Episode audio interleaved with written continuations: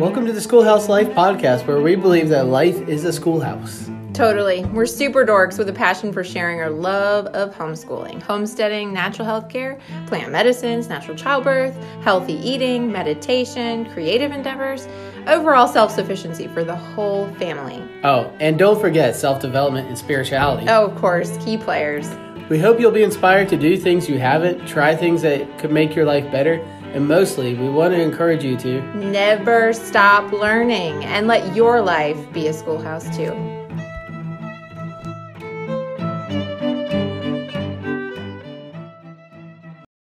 Hey, everybody. I'm so excited to have you here. We have a big group here tonight, and I'm thrilled. Everybody says they can see us and they can hear us, so we're out of the out of the dark, I guess technically. Again, just so much response to this. Um, before we get started, it will be about 45 minutes long. We'll kind of cut it off at 9:45, and then for 15 minutes, we'll be here available for answering questions if there are still some questions. Um, I know that um, canning can be intimidating. And we're not just talking about canning. We're going to talk about sort of all the different ways that you can preserve food because canning is one option, and then there's a lot of other sort of options as well. So we'll hit a little bit on all of those. But look at Malia. She looks like the most the most prepared for the evening. she has these shelves in her kitchen and dining area that make me jealous because look at how beautiful they look with all her canned goods on them. Um, but but yeah, so canning is it's kind of the most intimidating way to to preserve food. Maybe next to fermenting. I I don't know. It's like if you've never done it before, it can feel like totally foreign, but it's in your blood because look, people, our grandparents and their parents, they all can, they all preserve food. So this is something that once we start doing it really comes back pretty naturally. So don't be intimidated for long. Go ahead and try. You will have failures as with every great thing in your life. You're going to do some things that don't work and you're going to be like, "Ah, that was a waste of time or effort or money or whatever." Um, but in the end, you're going to feel like it's totally worth your time investment and learning um, and, and just kind of embracing that learning curve. So again, feel free to drop a line and say hi and where you're from. We would love to know where everybody's coming in from. We have a very um, diverse crowd and I'm excited about that. And the Q&A is open, um, so you can post questions in there if you want. Um, but wait a little bit maybe and just see if we hit on it before um, before you start flooding us with the Q&A um, because a lot of you shared questions ahead of time. So we already have those and are kind of prepared to answer them. Um, but I'm gonna let, I, so I'm Lacey. I've owned the Schoolhouse Life. We are just committed to helping people get educated on self-sufficient issues and, and things. Um, Malia, would you like to introduce yourself? I'm Malia. I live in Greensboro. I've been canning since I can remember mm-hmm. because my grandmother and my father we did it every year. And uh, my dad's considered himself retired now and all he does is have us can and give it to him. Because he doesn't want to oh he's a retired canner yes he retired from canning. And we have five kids and we try to garden have chickens bees. That's about all i know right now very cool. Okay. All right. Jenny Brown, formerly known as the Canning Mama on her blog. I don't think she's been keeping up with that anymore, but she's so confident that she calls herself the Canning Mama. oh, I started that so long ago. So I'm Jenny. I do live in the mountains of Southwest Virginia. I have four kids, and I started canning with my mom when my mom learned how to can when I was a teenager. So uh, 20 plus years ago uh, we started canning applesauce and green beans and stuff like that from the garden when we moved to the mountains. And when I became an adult, I just started growing a garden every year and canning like crazy and uh, preserving from the orchards nearby and picking strawberries at strawberry farms and stuff like that. So, um, yeah, that's that's I just I learned through trial and error for the most part. Mm-hmm. I think that's the key is sort of just get some jars and like start doing it, right? Absolutely. Um, okay, so we'll start with canning because I feel like that's the hot topic. Um, and I think the first question that most people were asking is what can you even can? So let's start and answer that question. And like, what are the best crops to can? And I'll just start because I have a few of like my favorite things to can, and then there are some things that I love to harvest and preserve, but I don't really like them canned. Um, so my favorite things, probably top canning things are corn. I love to can corn. I think it is the greatest thing in the world to pop open corn and just dump it in chili or something in the middle of winter. It tastes like summer. I also love to can peaches and applesauce, and what else? Tomatoes. So those are the top. Was that five things that we can in our house? What do you guys can the most of? Uh, I would say number one is green beans. Mm. uh, apples, applesauce for sure, because I live near a lot of orchards, so I have access to lots of apples, uh, different pickle products, tomato products, and jams. Pickles, that's a good one. Pickles, because pickles you can do, they kind of cross over the fermentation line, so it's interesting. But yeah, Malia, what about you? I, we can see some of your stuff. We could kind of guess what's in those jars, but what do you Um, think? So green beans, of course. Um, and then I love to do fire roasted tomatoes. So I really like to broil them before canning them. Brunswick stew, which is right up Yes, there. you do can Brunswick stew. I love that because that, that's like a whole nother realm because I feel like meat can be especially intimidating to can. And there's definitely meat in Brunswick stew. And my dad loves to can venison. He swears it's like the best way to can venison because it comes out super soft. I have never done that personally. I've eaten it and I like it, but I've never done it personally. So keep going. Canning soups is like a big deal. Grape juices to turn into jellies because I don't always have time to make the jelly when the grapes are ready. Peppers and pepper sauces, salsa and spaghetti sauce. Mhm. and I'm trying to think. Uh, yeah, P- pickles, of course, pickles, but those aren't up there. They're all gone. I know, laugh. That's funny. All right, so those are the top canning things. So now I think we should go through a few things that we don't like to can because I think it's important to kind of like some people were like, "Can I can this?" And I'm like, "Oh no, that'd be gross." so, one, try it, squash. do it. Yeah. So like zucchini, No, don't can zucchini, right? No. I tried. Did you really? Oh, nasty. I just can't even imagine what that would be like on the other end. Like when you open it, it'd be like mush. I've canned squash, and it turned out Yeah. pretty well, other than the fact that we let it ripen too long, so the rind was really hard. And then you like three min- three months later open up a jar and you try to eat it, and it's just not edible because the rind was way too hard. Ah, so I actually love to do like pumpkin for sure. I love to can. Um, and we'll can it like as pumpkin butter or just as pumpkin. But yeah, that's one of my favorite things too to have just because pumpkin goes good with almost everything. But yeah, what else don't we can? Nothing potato-ish. No potatoes. I've canned potatoes in venison stew. Oh well, there you go. Okay, that's one way to do it. You can It's can. in Brunswick stew. So canning You potatoes. can can- forget. You can can most anything except squash and zucchini doesn't work that great. But I mean, if you put it in a soup, it's not the end of the world. Yeah, But, yeah. it, you can can just about anything. You can. You can can. You You can can. we should have titled this webinar "You Can Can." can. Um, so the thing to remember is that with everything that you can, there's sort of like a variable way of canning. So we've got, uh, well, correct me if I'm wrong. I think we've got water bath canning, right? Which just requires hot boiling water to cover the jar completely. And then you have pressure canning. And am I missing anything? That's really it, right? Or you can do a water bath canning as the third option, which means it doesn't have to cover the jar. And that is more for like jams and jellies. So, okay, water bath canning. And this is where you guys, I'm relying on you because I rely on charts for this. Every time I can, I'm like, wait, what is it again? but what falls in the category of water bath canning that you don't have to have a pressure canner for? High acid foods. Okay. Uh, fruits you can water bath can. Jams you can water bath can. Uh, pickles. Anything that has a high level of acidity that is either natural in the food, such as fruits, or that you've added into it. The low acidity foods like vegetables and meats need to be pressure canned. okay.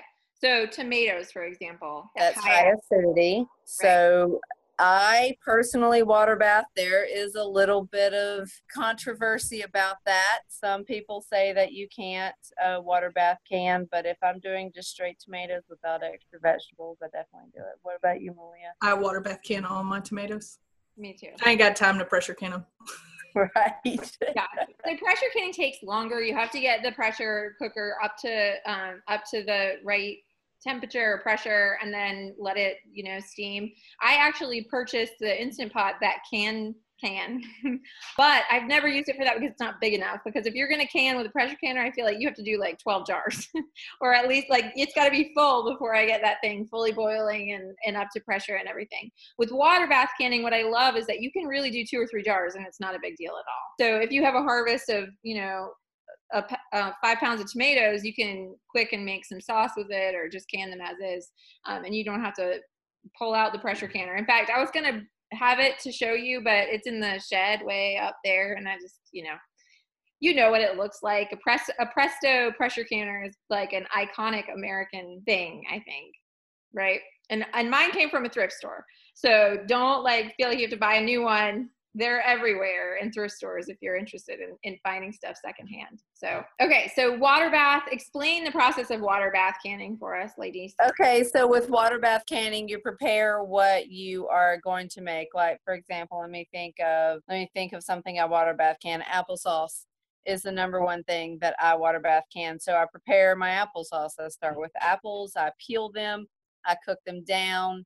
I run them through a food mill to puree them. Hmm. Um, I don't usually add sweeteners. Sometimes I add cinnamon. So once you have your prepared food to go into your jar, then you you always want to wash your jars. Make sure there are no nicks on the top of the rim um, and such like that. But once whatever it is you're going to put in it, then you you pack your jar within like a half inch to an inch, depending on what it is that you're canning. Mm-hmm. Um, you seal it down real tight, and then you put it in a rack that's in your water bath canner.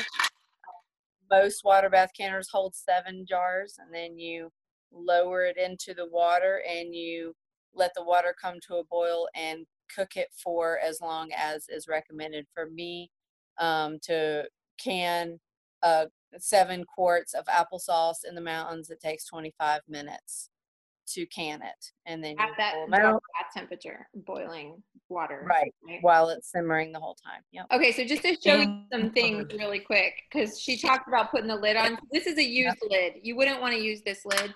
You get these brand new and use new ones every time because this seal won't necessarily work a second time. This red part is what causes the suction and what seals that can up. So I first of all, first recommendation is always get wide mouth jars. That's my personal choice. Never buy a small mouth jar unless you're getting little little guys. Then it's okay. But my or you get them for free. Or yeah, sometimes I just pass those on anyways. But so so this is the ring that Jenny was talking about. The cool thing is once you've got it sealed to store, you can take this ring off and then use it again. So you don't need a ton of these, even though I probably have about a million and a half. But yeah, so these are the important pieces. They need to be, this needs to be brand new every time. This does not. It just holds this in place. And then it's I, actually I, safest to take that um, band off after it has sealed because if for some reason the lid should come unsealed, which occasionally that happens, then you know that that jar is no good anymore.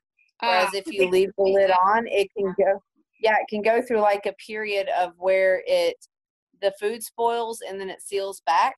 Mm-hmm. So if you keep that band off, it's really good. And let's just address botulism really quick because I think that's the biggest fear for everyone when it comes to canning. Now, botulism is a scary thing, but uh, for the most part, if you're cooking something out of a can, you're going to cook the bot- botulism out. So if you're canning, like for example, corn, and you're like, and you're worried about botulism or whatever, just if you cook it, you really don't have to worry about botulism anymore it's when you're eating something raw that you need to really consider that. So definitely if you're gonna if you're making something to eat raw, then really consider how you're canning it and make sure you're following the directions very thoroughly and that you can see, you know, if the the can has popped open, the lid has a little dimple in it and the dimple will go away if it's been open and you won't hear it pop when it when you pull the lid off and all these different things. And of course, I don't want to eat food that's been open either, but botulism sounds so scary. I think it keeps a lot of people from actually canning. And really, the risk is only there when you're eating raw stuff. And for the most part, you know, we cook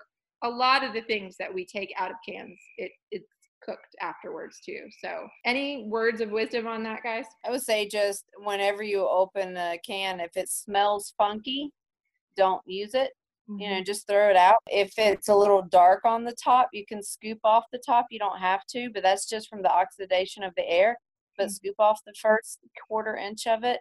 Not that there's anything wrong with it, but I have probably canned close to 10,000 items eh, or more, possibly, and have never had any problems with that. Yeah, in fact, my grandma will open her canned applesauce, bring it up from the basement, and um, it's amazing. It's delicious. She adds about a pound of sugar for every quart of apples. Anyway, it's delicious though. Of course, it's like dessert. And she will scoop off a layer of mold on her applesauce, and we will still eat it because she's like, it's fine. and we're all still here. So, I mean, I guess it's fine. Right.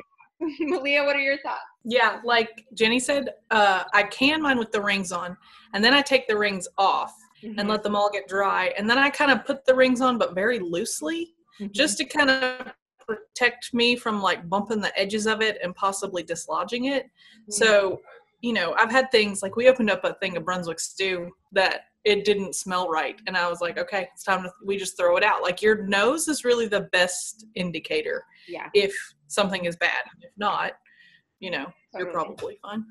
yeah. Another example of a tool you can use, these we've used a few times and I like them because they're very reusable, but you get a seal to go with it. And I should have pulled that out, but I didn't. These are called Tattler lids and you can get the red seals and you can replace those and you can use this as a lid instead of getting these, these which are more disposable. So if you're like really into reusing stuff over and over and over, that's a good, those are a, a nice, good option. And they're a little, I don't know. Have you guys ever used Tattler lids? I do. I have some. Yeah, they're handy. I like them. I do not have. I don't have quite as good success with them sealing, so think they're harder. I use it on something that I'm not going to be heartbroken if it didn't seal. Mm. Uh, but I do like them too. just let's talk about some other tools really quick. Like this is essential when you're canning. Why? Mainly because I mean you can use other funnels, but these are this is like a specific canning funnel. So that means it just fits really nicely in the jar of a mason or the the opening of a mason jar. And it keeps the lip of that jar clean, very clean when you're pouring whatever you're pouring in. And that is important because if there is anything on the lip of the mouth of the jar uh, that prevents that suction or that seal from um, happening, then that can be a problem. And the really the worst case scenario is you realize the next day when your jars have cooled that they didn't they didn't actually seal, and that can be pretty frustrating. so That's what you eat first. You stick it in the fridge and eat it. exactly. And then this is another essential tool for canning that's called a Jar lifter. jar lifter. Ah, great. Ooh, that's fun. Jenny, where's your jar lifter? Um, I'm not home right now, so it's at home. Oh, okay. All right, all right, all right. But yeah, so look, you have a hot water bath, right, going on, and you don't want to reach in there to grab your jars out. So this is the perfect size for any jar. Grabs it very securely, and and you've got your jar out. So that's an essential tool too if you're going to start canning. And that really is it. A big pot if you're going to do water bath, which I would suggest starting with a water bath and and trying a few things. You need a giant. Uh, the what do you have? What is that? The lid lifter. I always heat up. I always heat up my taps, and so you need this to get your hot taps out of the boiling water, so you don't burn your fingers. Which I've gotten them out without it because I've lost it. I don't know how many times. The kids will take it and stick it to the fridge because it's a magnet. Wait, Picks up the what? lids I out of the hot water. Shit. Oh, oh, wait. You heat the lid. it's just a lid lifter. Yeah, because you need to heat up that rubber a little bit to get it tacky and make it stick. Well, see, I've never done that, so this is good to know. It just ensures it, it gives you a better chance of a good seal to have that good. hot lid with the tacky stuff. And yeah, Okay. those are a See? must. And Malia, mine is missing right now too, and I have two of them, and they're both oh no, missing. we lost. one. That's hilarious. I need it. It's on my list. And Yes. yeah, Tanya or Tanya, I'm sorry, I don't know how to pronounce your name. Is saying um, Tattler lids is that was the name, correct? Very good. So back to fruit stuff. Fruit stuff that we preserve that looks like jellies and jams. Um, you can make pie fillings. Successful fruits that we have canned. We've canned cherries. I love canning cherries. We've canned peaches whole. We've canned peaches quartered and halved and as pie filling. What else have we canned? I've never canned blueberries, but I know you can. It's just we eat them too fast. So that's not a potential Yeah. in our house. What do They're you do? very easy. You put them in the jar and you can them. That's it. Okay. You don't cook them. You don't add anything. You pack the jar and you water bath can them, and they create their own juice. That's awesome. And then when they come out, it's just like like a pie filling kind of texture or I usually use them for pancake topping, but you can add them, add sugar and spices to it to make a pie. Okay. Yes. Okay, very cool.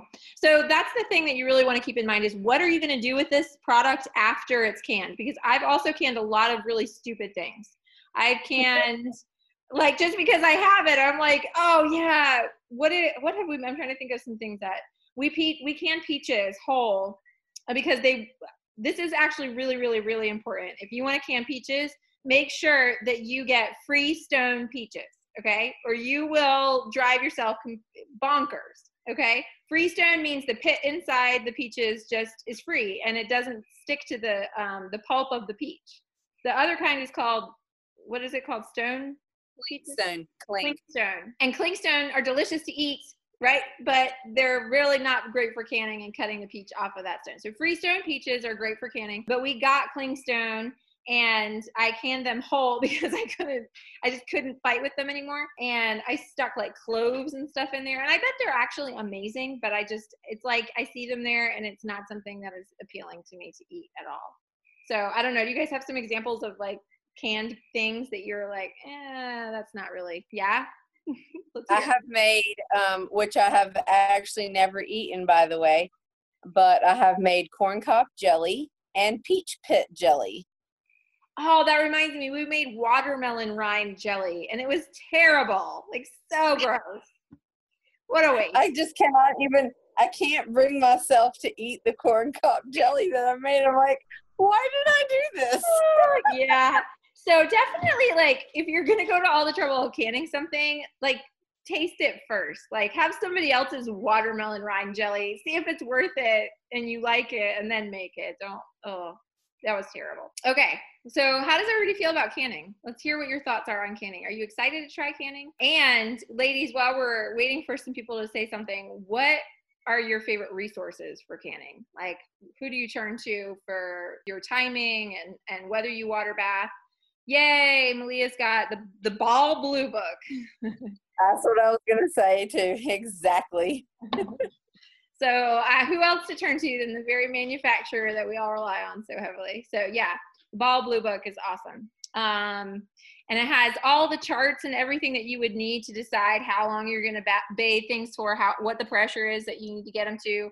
Uh, if you're in an elevation like Jenny's in the mountains, so she needs to do it a little bit differently than we need to do it here in the Piedmont. Do you use fresh fruit when you can? I heard you should do it for potatoes. Fresh fruit with potatoes? Oh, we use fresh fruit. Yeah, I mean, I use the freshest fruit or vegetables possible oh, and oh, can them. Like I got, I got eight gallons of strawberries uh, the day before yesterday, and they were made into strawberry jam yesterday morning. So they went from field to strawberry jam in less than 24 hours. The fresher the fruit, the better. No, she meant fruit fresh, which I'm actually going to say is probably. Uh, and, and yeah, yeah, like uh, is it citric acid or something that just keeps yes. it from browning, probably. Which you can do. I never have, but you can do, and it just will. It will keep the color of your fruit and whatever you're preserving. I'm pretty sure. Is that right? Do you use it, Malia? I do not use it, and so this is how my peaches look. They're kind of brown. Yeah, but we're yeah. okay with it. I try to put as little things in as possible. You know, some salt. Yeah. when you need it, not for peaches, but you know. And we just water pack these too. So Okay, explain water pack. So we fill I, I will usually kind of parboil my peaches a little bit mm-hmm. and in the water and then I pack them in and then add water up to the correct I haven't done peaches in years to the correct line mm-hmm. and that way they're in water like I've never done peaches to by themselves, you know, without water in it, but you need to get it up to a certain point so that it'll seal so the jar will seal essentially. And we part like when you parboil the peach too. One of the reasons we do anyway is to get the skin comes off real easy if you do that. Yeah. So you can get that skin off, and that's true for tomatoes too. Anything else? Okay, so saving zucchini and squash. I love to save zucchini. I shred it and I put it in the freezer because what I use zucchini most for after I've saved it is for zucchini bread. and so I'll even put it in the measurements that I need for zucchini bread. So I think it's two cups in a bag, a Ziploc or whatever container you're going to put in the freezer. I try to keep it as flat as possible in the freezer because it thaws easier when it comes out. And you can stack them really neatly in the freezer when you do it that way. So you can save it in tr- chunks for sure, and especially with other squashes. Zucchini is so wet that it's it's not as good to use. Like when you take it, I've done this before because I was like, oh, this is so good sauteed. I chunk it and I, you know, butter fry it. But when you take it out of the freezer, it's very mushy and doesn't have the same structure that it had when it went into the freezer. So it's not going to cook like it did. It's very mushy. And so, you know, that doesn't matter for when I'm putting it in a bread, but it does matter if I'm putting it as a side next to our dinner. So it's definitely different. And if you threw it in a casserole, it might be okay, but it's still going to have a different texture. So, and it, and it feels more watery. I don't know how it gets more water when it's in the freezer than it has, you know, when it goes in. I don't know, but it's true for me with zucchini. I don't know. You guys, what do you think about zucchini? Yeah, just shred it, stick it in the freezer, Stick in the freezer. vacuum seal it, throw it in the freezer. Yeah. Yeah. See, I don't even I vacuum, find it but that's a great way to do it. What, Jenny?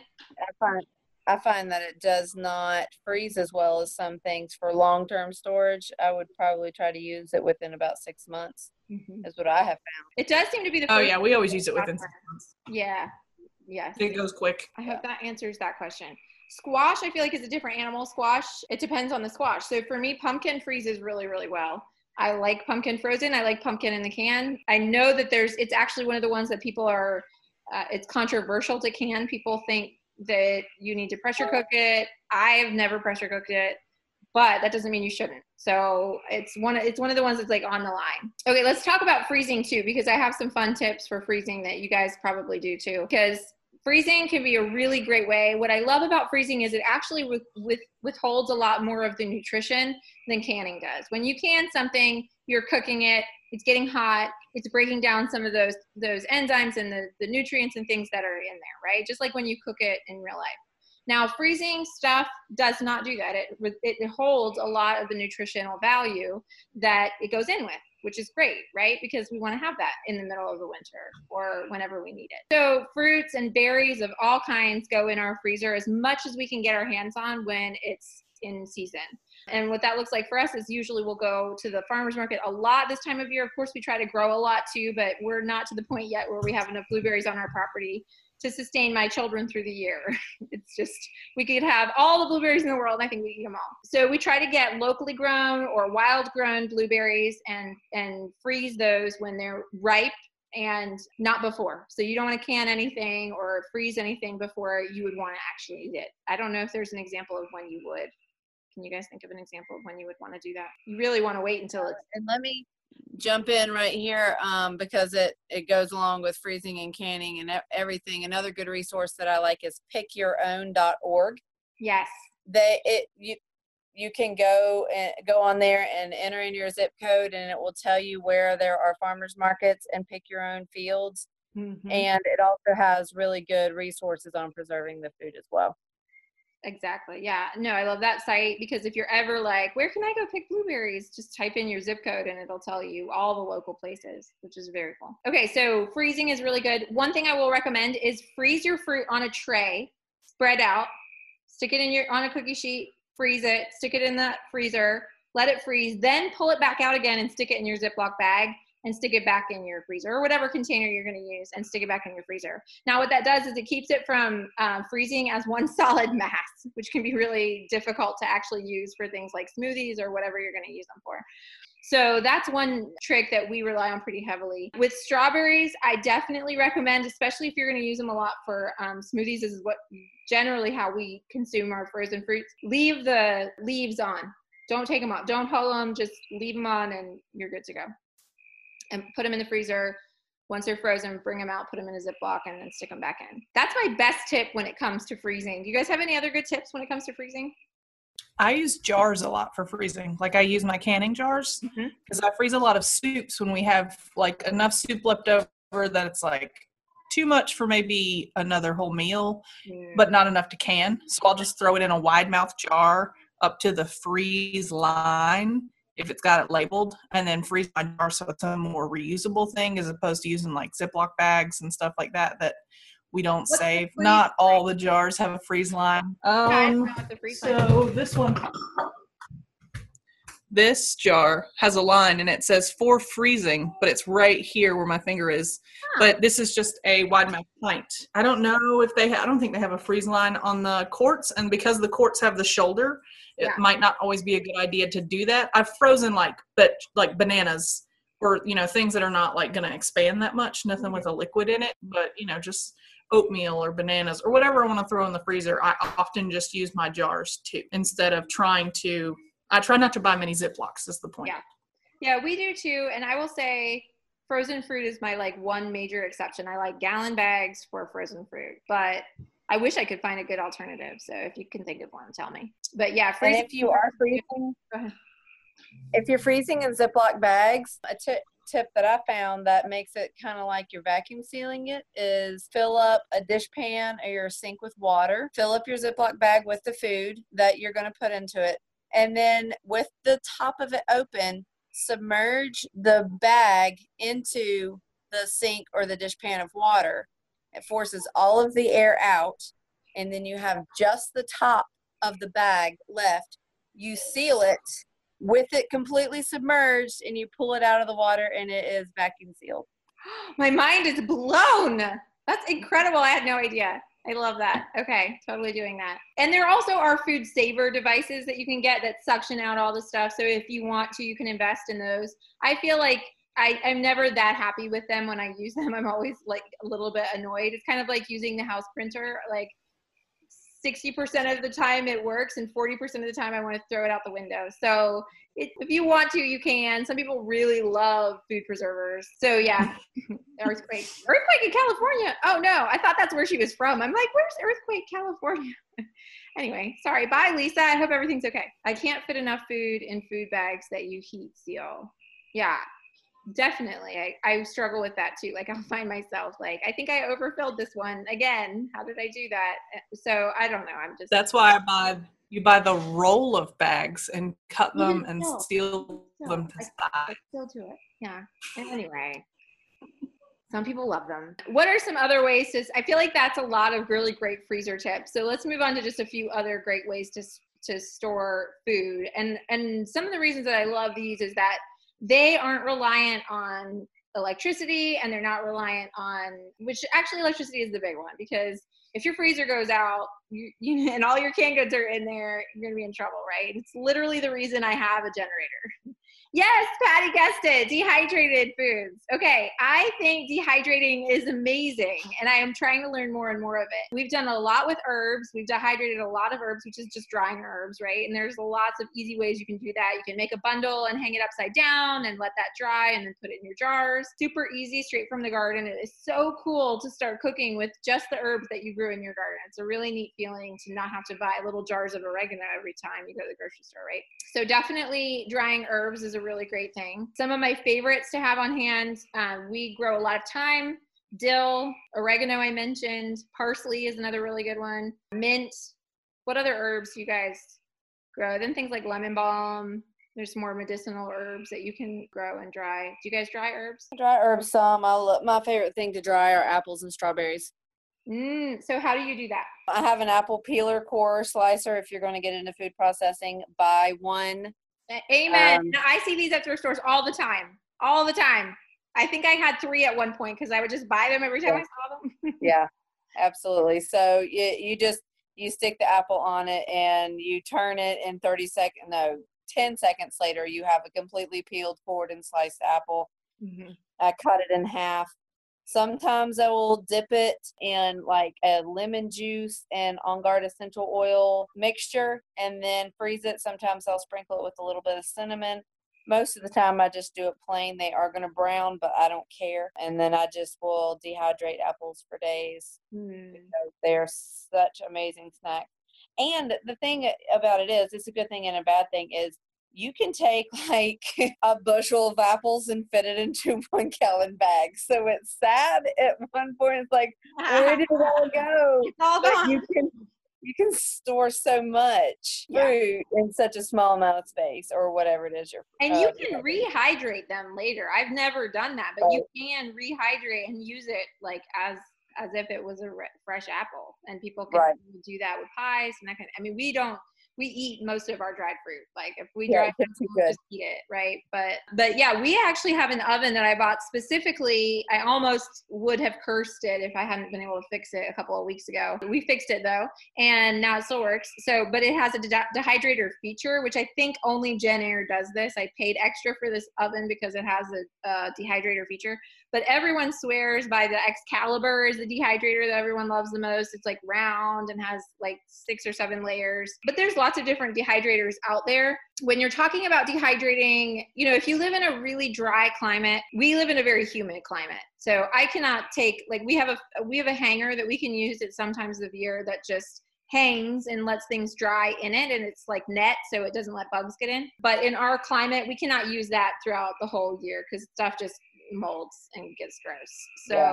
for most dehydrating purposes we use an actual dehydrator And oven Somebody just asked about- what Somebody just asked about using air for dehydrating. When I was a teenager and thought I was Laura Ingalls, I dehydrated apples between two window screens. I, I laid them out on the window screen on a on a set of sawbucks, and then I put another screen on top of it, and I clamped it together so they couldn't get all twisty and stuff.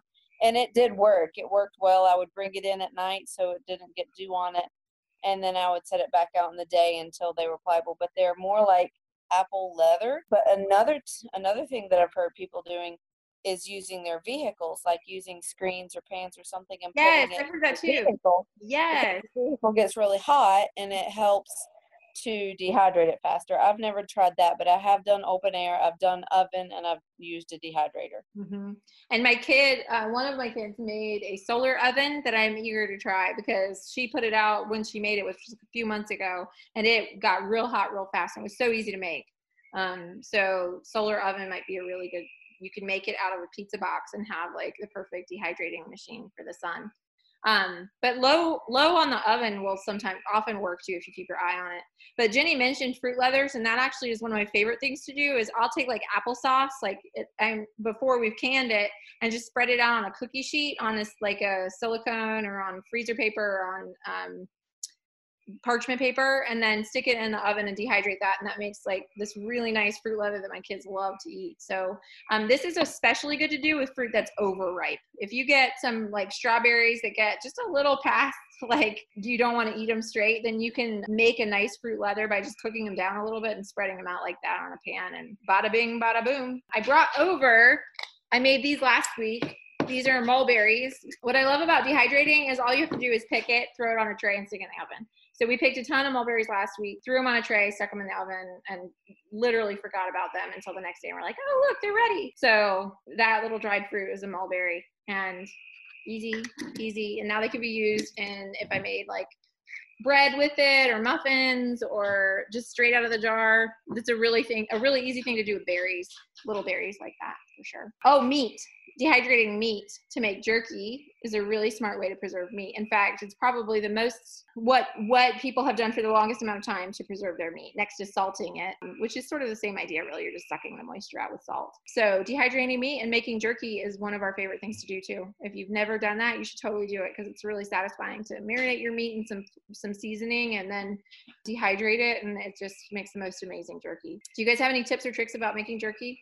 I've made it some, but I'm not a pro at it, so not really. Just try to use natural ingredients. Don't use MSGs and stuff Mm. like that. Try to make your own um, rub instead of just buying the prepackaged stuff because it's likely to have some yucky ingredients in it. Yeah, Patty says hubby is a trucker, can't keep enough jerky. Yeah. I always laugh at the size that you can buy jerky in bags at the store. I'm like, who this is for like half a snack. It's not enough jerky. And it's so expensive too. So making your own can be really good, especially if you're a hunter or if you have a farm. So we've done it with sheep and goats because that's we have our homestead and that's what we have on it. So it can be really satisfying. Okay dehydrating what else to preserve? Storing i think we should talk about that just a little bit. Storing vegetables can be tricky like onions potatoes and squashes and sweet potatoes and i honestly feel like i still have a little bit to learn here. Obviously a root cellar is maybe the best idea for storing these things without without canning them. But what do you guys think about storing? Do you have a good method of storing your potatoes and and everything when you have a lot of them? I need a root cellar. Yeah, I mean, it's really about about the root cellar because growing up in the mountains, we always like had houses built into the hills, Mm-hmm. and so you always usually had a good root cellar. So my grandmother was huge root cellar with like three freezers in it, shelves like this that line the whole thing with can jars, and then in the floor there would be like bushels and bushels of apples and potatoes, and they like they stayed good all winter long. Yeah. they Yeah. would take you right up into summer, and they would be just fine. And, and I feel like the key was the root cellar. I have never been able to replicate that once I got a mountain. Yeah, my grandma is the same. She's up in north northwestern Pennsylvania, and she just goes down and gets what she needs and comes back up into her. It's not even really a root cellar; it's just her cellar. I'm thinking we could replicate that in our crawl space. But yeah, I think root cellaring is such a smart idea. It's such a good way to to be able to get stuff when it's in season, or grow your own potatoes and have a place to stick them. Because I mean, when they go bad, it's true when you when one bad apple just will ruin a whole bunch. So you really do want to um, make sure that you have a good place to store them. I know that i talked to an old timer about sweet potatoes and there was like this magic way of like laying them in hay just the right way and like hay between um, all the sweet potatoes to make sure that they would last through the year. And i can't I'm this i can't tell you much more than that about it but it sounds like something i need a in-person workshop on. Okay, good question. How long do canned goods usually last? Don't ask me. A really long time. I Really never bring time. myself to throw away canned goods, so yeah. I made an apple crisp for a group of ladies that were not very homesteading sustainable type of mindset. And they were like, oh my gosh, this is so good. Can we have the recipe? It's just, just so delicious. And I said, well, I can't really give you the recipe because I made this apple pie filling nine years ago and I canned it. And I don't know what I did, but it's really good, isn't it? So that was 10 years old. oh my gosh, I love that. USDA does not recommend that, but you know, anyway, yeah, I will eat 10 year old food without. There are charts, there are things. I mean, if you pay attention to whether it's still sealed or not, for the most part, you're you are going to be fine. Malia, what are you showing us? So this came from my 20 grandmother's house, and it was canned in 1981. And we have eaten them before. This is my last one. This is my last jar from like early 80s, and so I've just saved it because I just miss my Oh. grandmother. And you know, and then this jar, you can read the label. It says 04, and they're still fine. They're still sealed. Nothing looks gross inside. Nothing's molding. Nothing has turned brown. And you know, this jar is from 1981. So if you're looking for longevity, canning is the way to go. Freezer stuff will not last for 20 years, 30 years, or almost 40 years. So that is definitely the right thing to do if you want to keep stuff forever. Question, okay, how to store things on the NC co- coast? Yeah, Sarah, definitely. It could be really tricky in our human environment, humid environment. If you have a pantry that's a dark space, a brown paper bag can be a really great way. Actually, is that a lie? something dark. You just want to keep them so they feel like they're in the ground is really kind of my best description of how to keep this stuff as fresh as you possibly can for a long time. Um, so out of direct sunlight, out of humidity, in a controlled like temperature environment is really those are the top three things that you need to consider. And that is why a root cellar works because root cellars stay at that below ground temperature almost cons- constantly. It's like 55 degrees or something all year round, and that's why a root cellar works. Perfect for cheese. For Root cellars. cheese. They're good for cheese. If So only I that's had a a whole nother class. Preserving dairy is a whole nother class. fermenting. We do plan to do like a fermenting class um, in the future, a webinar in the future. So stay in touch with us. If you haven't joined our Facebook community, I'm going to tell you to just go ahead and do that. We have a lot of fun in there, and we do have upcoming things. There are other ways to preserve. You can make meads. You can make ferments. You can make beer. You can make juices and lots of other things. So we want to continue this conversation with you guys. My friend just boiled her mason jar after cooking down bushels of tomatoes, no skins. Added salt, poured them into each boiled jar, and the lid sealed one. And then they were done. Is that fine? Yeah. I mean, if the jar is sealed, the jar is sealed. So, you know, it's there's yes, Jenny, what? But I do that with jam only.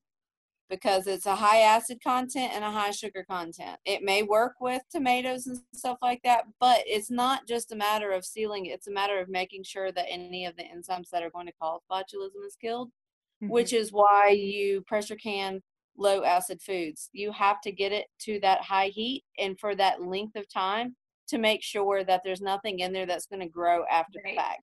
So you could put hot chicken in a jar and it's going to seal because the jar seals as it cools. So just because the jar seal doesn't necessarily mean it's safe.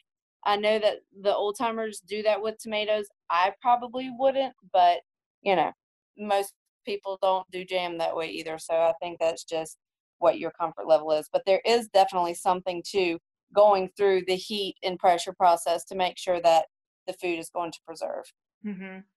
Uh, yeah, good point. What, somebody asked about storing canned goods, and I think that's a really good question. So, I, in my kitchen, I used to keep my canned goods on because we didn't have a lot of storage. So, I had a space above my cabinets and I would keep them up there. And they looked pretty and they were, you know, on display. And my grandma came over and she was like, Well, I would never do that. and I was like, uh, okay. Because it's in, it's where the hot part of the, the air rises up there. It gets hotter up there. The temperature kind of fluctuates more up there. And so, you know, her argument was that you should keep it in a more temperature controlled environment. So that's really what you want to do. You don't want your cans to be experiencing extreme changes in temperature. So you wouldn't want to keep them in a shed you know you, you want to keep them in your pantry you want to keep them on shelves inside out of out of the elements for sure and definitely out of sunlight because it will get through the jar the glass and, and break down your your your canned goods and heat them up and all kinds of things do we need to hot bath everything for 25 minutes or are there different foods different amounts of time? Yes. So you're just going to want to look for one of those charts that tells you how long you need to do each thing. And a lot of times if you're using a recipe it'll tell you. So if you're making jelly then it'll tell you. Oh jenny already answered you. Sorry jenny. And one tip about because we didn't really talk about pressure canners, but you can if you pick up a pressure canner at a like a thrift store, it's a really good idea to take it to like your local ag center and get them to check the pressure on it because the dial may not always read correct. And then you can like you don't need to change it but you can know in your head like i know mine's off by about three to three points or three you know psi or whatever. So i just adjust it in my head when i'm cooking because it was given to me from my grandmother and it's really old and it's been through things. So it's a really great resource. They'll check it for free. I know i've done it in alamance county like at the extensions office is that what you're saying mm-hmm. Okay. Yep. Yeah, every county has one of those. Okay. One other thing I was going to give you a tip on tomatoes because tomatoes, you know, some are some come in like for a while. Like we'll have a month or two of tomatoes, right? So for us, if we don't get all our tomatoes in one time, what I'll do is I'll actually just kind of keep a crock pot or the instant pot sort of running on low almost all the time. And then every couple of days I'll can what's in there. That trick really works for me. I don't know. Not everyone is as comfortable with that as I am, but it's I've actually made some really delicious tomato sauce that way because it will get kind of um, charred in some areas and fruitier in other areas, just depending on how long it's cooked and all of that. So that's one of my favorite tips for tomato season. Uh, Jenny, what were you going to say? Oh, just going back to pressure canners. Um, most general stores, and of course you can find them online, have like new seals and and parts. Right. Uh, so that you can replace those as needed. You don't have to replace the whole canner when it doesn't seal anymore. And keep your seals on hand because it really stinks when you're trying to bring your green beans up to pressure and they won't come up to pressure because your seal's gone bad. Ah, yes, and you have your jar with and your stuff in there. Each new season canning, I take the seal off and I try to make sure I oil it really well so that it'll it'll stick better. And Ace Hardware sells them too. I've gotten many seals from Ace Hardware. Yeah, you know, Ace is a really good place to get your um, to get your canning supplies. I love going there. They have the best best variety of anywhere. So I don't know if that's just our local Ace or if that's true across the board, but I do I do really like Ace for canning supplies you can look up Red Hill General Store online. Red mm-hmm. Hill General Store in Hillsville, Virginia. Uh, you can buy everything from their store online, but they are the owners of All American Canner, which is the gold standard for canners. And you can also get basically any part you would ever need for Presto, Mirror, Mirro, and All American canners from there. Very cool. Put them on sale. I have my eye on one. If, oh, they, if they ever put them on sale, okay, I'll let you know. this is one book I wanted to show you. It's called Drink the Harvest, which is I really liked it. The recipes in here are really fun, and it's just a different way to kind of, especially right now, it's kind of berry season right now. A different way to kind of eat what you what you make and bottle it or drink it or whatever. It's just a new and different way. And it does tell you how to can some things too, so you can make some drinks and can them and have them later, which I think is fun because there aren't a lot of drink recipe canning recipes out there, and I really like this one. So just another idea of things that you can do. I mean, it's really kind of the sky's the limit. And, it, and I think that what's happening right now is we're all kind of like, what is it that our grandparents did again? It must have worked for them. So let's try that again. And so we're kind of tapping into those olden day ways and um, it's really fun. So I'm excited you guys all joined us on this call. We have a few more minutes. We can take a few more questions, but that was a lot of information. and I feel like with between the three of us, we could probably talk the rest of the night. so I'm going to cut it off there. And if you have questions, we'll linger for a little bit and you can, and you can go ahead and ask. VL, I'm glad you were here. I don't know what VL stands for, but I'm glad you came. hey, one other resource I'll say as we're closing off, um, if you're making jam and you use pectin, I love Pomona natural yes. bulk pectin. Yes, amen. Pomona pectin is the best. Yes, you buy it by the pound. It's not very cheap, but you use a fraction of the amount that you use with the other regular standard pectin. And Jenny, where can you put a link for that general store? Somebody's asking for that. Yeah, I don't know how to do that. Uh, look up Red Hill General Store, Hillsville, Virginia. Red Hill. Okay. Red Hill, General Store in Hillsville, Virginia. And it's Pomona pectin or Pomonas maybe. I can't remember if it's Pomona's or not, but it's Pomona also without an R P O M O N A, I think. Yeah, I think I wrote it in there right. And it's a low sugar one too, right? Pectin. Yes. Yeah, because some pectins will require more sugar. And I will warn you with jelly, this is something my mom did teach me. You cannot jelly when you make jam and jelly it looks like a lot of sugar you use a lot of sugar and you can't just cut it in half because you're like oh i don't need it to be so sweet it has to use the right amount of sugar or it will not work. So, um, and the, uh, if you've ever read Little Women, when your jelly doesn't work, it can be really like almost a detriment to your marriage. uh, and then you just have pancake topping. That's right. You have to figure out something else to do with your with your um, with your jelly that isn't gelling. So um, that can be really frustrating. Thank you, Natasha. She posted that link for Red Hill General Store, which is redhillgeneralstore.com. Perfect. Okay, join our group. It is on Facebook. It is the Schoolhouse Life with Lacey and Drew. My husband is Drew, and he does a lot of the webinars with us. Um, yeah, please join that group. You should have gotten an email about it if you registered for this, so there should be a link in that email. Um, if not, just search for it on Facebook, um, and I can type the link to facebook.com. Jenny and Malia, are there any good ways for people to connect with you? Find me. I'm Jenny Logan Brown on Facebook. Your wellness advocate at gmail.com. What is your Instagram? Isn't it Joy Joyful Jenny? Joyfully Jenny, yes. Dots? Anything like that? Yeah, just Joyfully Jenny. Malia, what about you? Yeah. I think mine's just Malia Prince or Malia Patterson Prince. To look at it, I have no idea. These ladies are super active on Instagram. I don't know. How do you even look? You can send them a message anyway. Malia Prince. Malia. It's Malia Prince, and I'm in the group, so you know I'll I answer questions in the group when I know the answer. Yes, that's right. So join the group because then you'll have all the experts. There you go. Okay.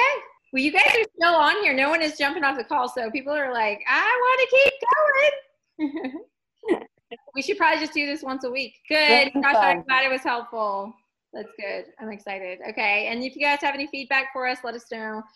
Sarah says once a week. It's the Jenny Lacey Malia show. we got lots more. We can talk about it forever. We could. Maybe we could. Oh yeah. We What's just barely scratched the surface. Next time we can. You didn't even break down pressure canning. No, we didn't. We did That's not. right. That would have taken the whole hour. That's the most intimidating yes, part. Universal pectin, that's it. Yeah, can, pressure canning is the most intimidating thing for sure. I think for because you feel like if you're not used to pressure cooking, it feels like the thing is going to explode. you're, and then your kitchen will be demolished. But I've never ever heard of anyone exploding their kitchen. Well, in newer canners these days, I mean, if you're using your grandma's canner, it, there might be a chance of that. But the newer canners these days have like three and four safety steps. So, I mean, it's impossible at this point because they've got all these little valves that come out to release the pressure and stuff like that. So, no Yeah. more explosions. Yeah, yeah, yeah. And people Not have mine. lived with pressure for a long time. Here's Malia. He's still using grandma's canner. That's why I want a new canner, and I've got my eye on the um 14 quart where you double stack the seven quarts Oh, because Oh, yeah. when tomato season and green bean season comes in, because I go to the local farm and buy like 10 bushels at a time Yeah. to can and fill this whole four panel wall to get us through the season. It Yeah. It would go a lot faster if I could put 14 quarts in that canner. yes, we do that with sweet corn. Yeah, and it'll take like four days because you can only put so much in at a time. We'll get one of those bags of sweet corn. Oh my goodness, it's so good. I, How to I always am running two canners. Yeah, Sarah, I think that's a good idea. We should. How to not. All I know is that so far I have not done it, so I'm not sure if. Just keep your eye on the pressure. Yeah, Like, try the pressure. Don't walk away from it. You have to babysit a pressure canner. You Like. I pull up a chair and I remember sitting with my grandmother and we just watched the needle and we just kept when an eye on pressure cooking. It's only like seven minutes, right? It's not. I mean, what's the longest pressure cooking? No, Lacey. No.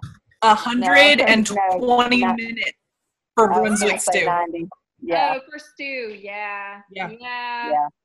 It takes Yeah, forever. That's takes why time. I need a bigger canner when I make twenty gallons of stew. I need Right. a bigger canner. Yeah, you do. Oh my Yeah. gosh. Yeah, you need that. Just tell Sean, he'll get you that. It's been on my Amazon wish list for who knows how long. Why don't you get Drew to talk to him about buying things on Amazon wish lists and maybe I'll get it. I'll tell him. I'll put a bug in his ear. um, yeah, so use your pressure can- canner, Tanya. You you have to use it or it won't work.